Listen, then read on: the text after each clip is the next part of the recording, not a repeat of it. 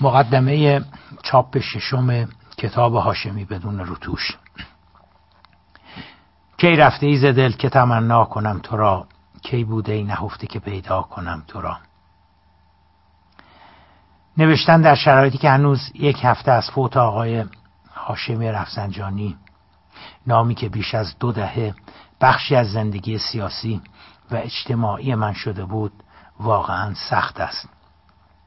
خندهدار است اما الان احساس می کنم که همه آن تیغ و تیشه ها همه آن تنه ها و کنایه ها که به واسطه حمایتم و اعتقادم به ایشان چشیدم چقدر برایم شیرین و ارزشمند شده اند.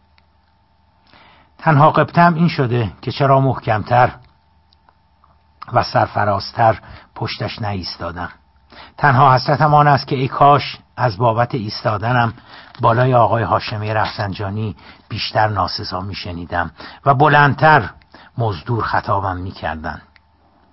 گاهی انسانهایی در زندگی آدم پیدا می‌شوند که آدم فکر می‌کند همه لعن و نفرین ها و همه تیغ و تیشه هایی که از بابتشان تحمل کرده و کشیده چقدر ارزششو دارند. آقای هاشمی قطعا یکی از چنین انسانهایی در زندگی من بود.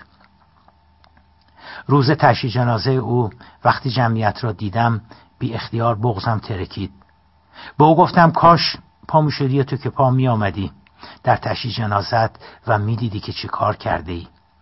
اگه می آمدی وسیل جمعیت به خصوص دهه شستی ها و هفتادی ها رو می‌دیدی متوجه می شدی که همه اون جفاها، توهینها، تحقیرها، بیمهریها که در حقت کردن نتیجه عکس داده. اگر می آمدی و سیل جمعیت را می دیدی باورت می شد که آن زجری که از 88 به این طرف کشیدی و برات خیلی تختر و سنگینتر از دوران زندانت در زمان شاه بود و تو فقط در دلت ریختی و سکوت کردی چه قیامتی به پا کرده. اگه می آمدی می‌دیدی اونهایی که ده سال تمام سعی می‌کردن بیحیثیتت کنن با مواجه شدن با آن سیل جمعیت چطور به دست و پا افتاده بودن تا تو را بگوین که مال خودشان هستی؟ و به اندازه آن سی و هفت سال گذشته در آن یک هفته و در آن روز تشییع جنازه و روزهای بعدش به تو آیت الله هاشمی رفسنجانی می‌گفتند. اگه می آمدی می دیدی که اون دعایی که آخر مجالست خیلی وقتا می‌کردی الهی عاقبت ما ختم به خیر بگردان چجوری در حق خودت مستجاب شده؟ بگذریم. چند سالی می‌شد که داشتم آقای هاشمی را وسوسه می‌کردم که بکشمشان به عرصه پرداختن به موضوع آمریکا و دقیقتر گفته باشم به موضوع آمریکا ستیزی. و اینکه چه شد که مرحوم امام خمینی بعد از انقلاب اینقدر و این همه رفتن به سمت دشمنی با آمریکا به گونه ای که آمریکا ستیزی بدل شد به گفتمان اصلی انقلاب اسلامی. آنقدر که اگر کسی شناختی از سوابق مبارزاتی ایشان و آشنایی با انقلاب اسلامی نمی داشت تصور می کرد که مبارزات مرحوم امام خمینی بر علیه رژیم شاه از سالهای سی و نه چهل و اساسا خود انقلاب اسلامی صرفا برای مبارزه با آمریکا و غرب بوده و اهداف و انگیزه های دیگری در کار نبوده. در حالی که می‌دانیم اصلا این گونه نیست.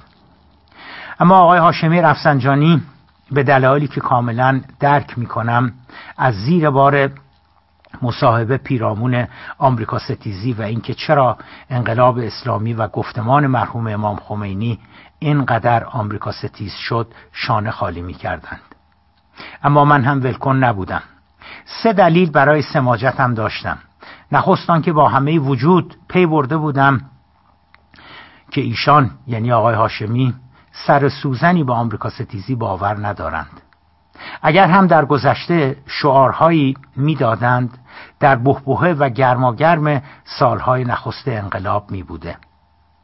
از اواخر دهه شست و اوایل دهه هفتاد ایشان نه تنها دیگر هیچ شعاری علیه آمریکا و آمریکا ستیزی ندادند بلکه خیلی جدی هم به دنبال تنش زدایی و بهبود رابطه با آمریکا و اروپا بودند حتی معتقدم که ایشان در زمان مرحوم امام هم به دنبال عادی سازی رابطه با آمریکا بودند. اما نتوانستند. تیغشان نبرید و نشد. دلیل دومم آن بود که اگر نگفته باشم که تنها کس دست کم یکی از معدود کسانی که می توانست و می تواند به این پرسش پاسخ دهد که چرا مواضع امام چند ماه بعد از انقلاب آنقدر علیه آمریکا می شود یقینا آقای هاشمی رفسنجانی بودند.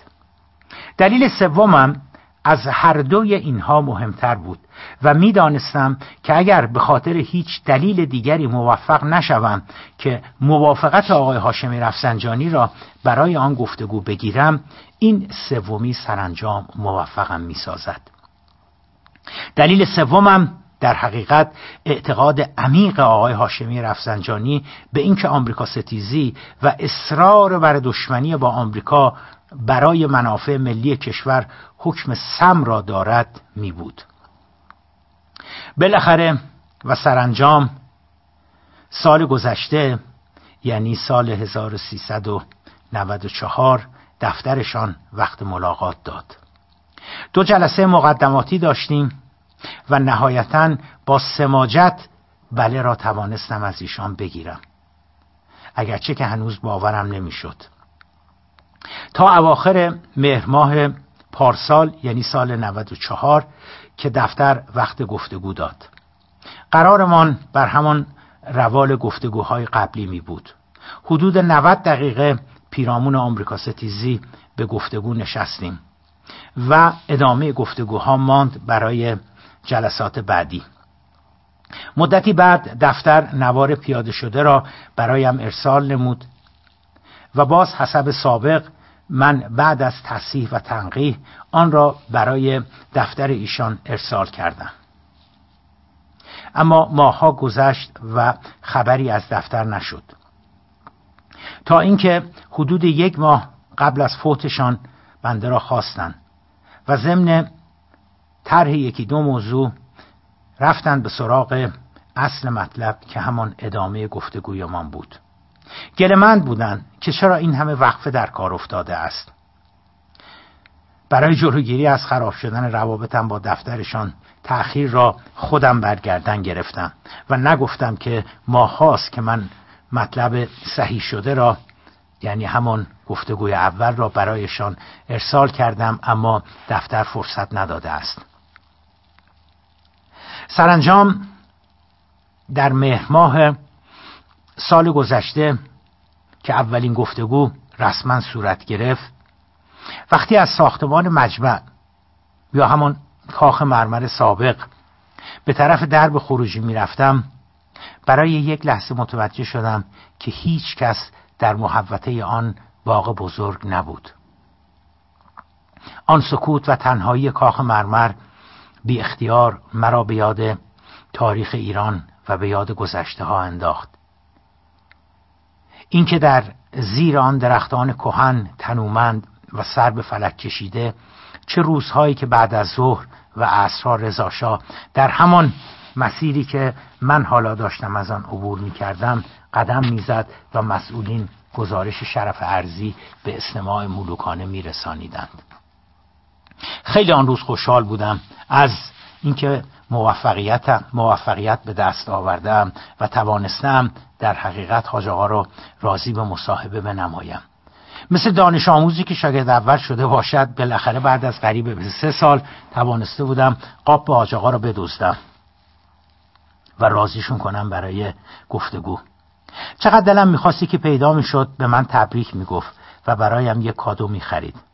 در حالی که از خیابان ولی است می آمدم به سمت چهارراه جمهوری یک مغازه پارچه فروشی نسبتا قدیمی آنجا هست که مطمئنم صاحبش یهودی است. رفتم داخل مغازه و یک قواره از گرانترین پارچه پیراهن مردانه که تترون آلمانی اصل بود با طرحی فوقالعاده زیبا به عنوان کادو برای خودم خریدم. از آنجا پیاده آمدم میدان توحید. آنجا یک خیاطی هست که با من آشناست و قبلا هم برایم پیراهن دوخته. از او خواستم حتما دو تا جیب داشته باشه با آستین سروبی. آنچه در میانه آن شادی کودکانه و ابلهانه هم و خرید جایزه برای خودم آن روز نمی‌دانستم آن بود که آن آخرین گفتگویم با اکبر هاشمی رفسنجانی بود. دی ماه 1395 صادق زیبا کلام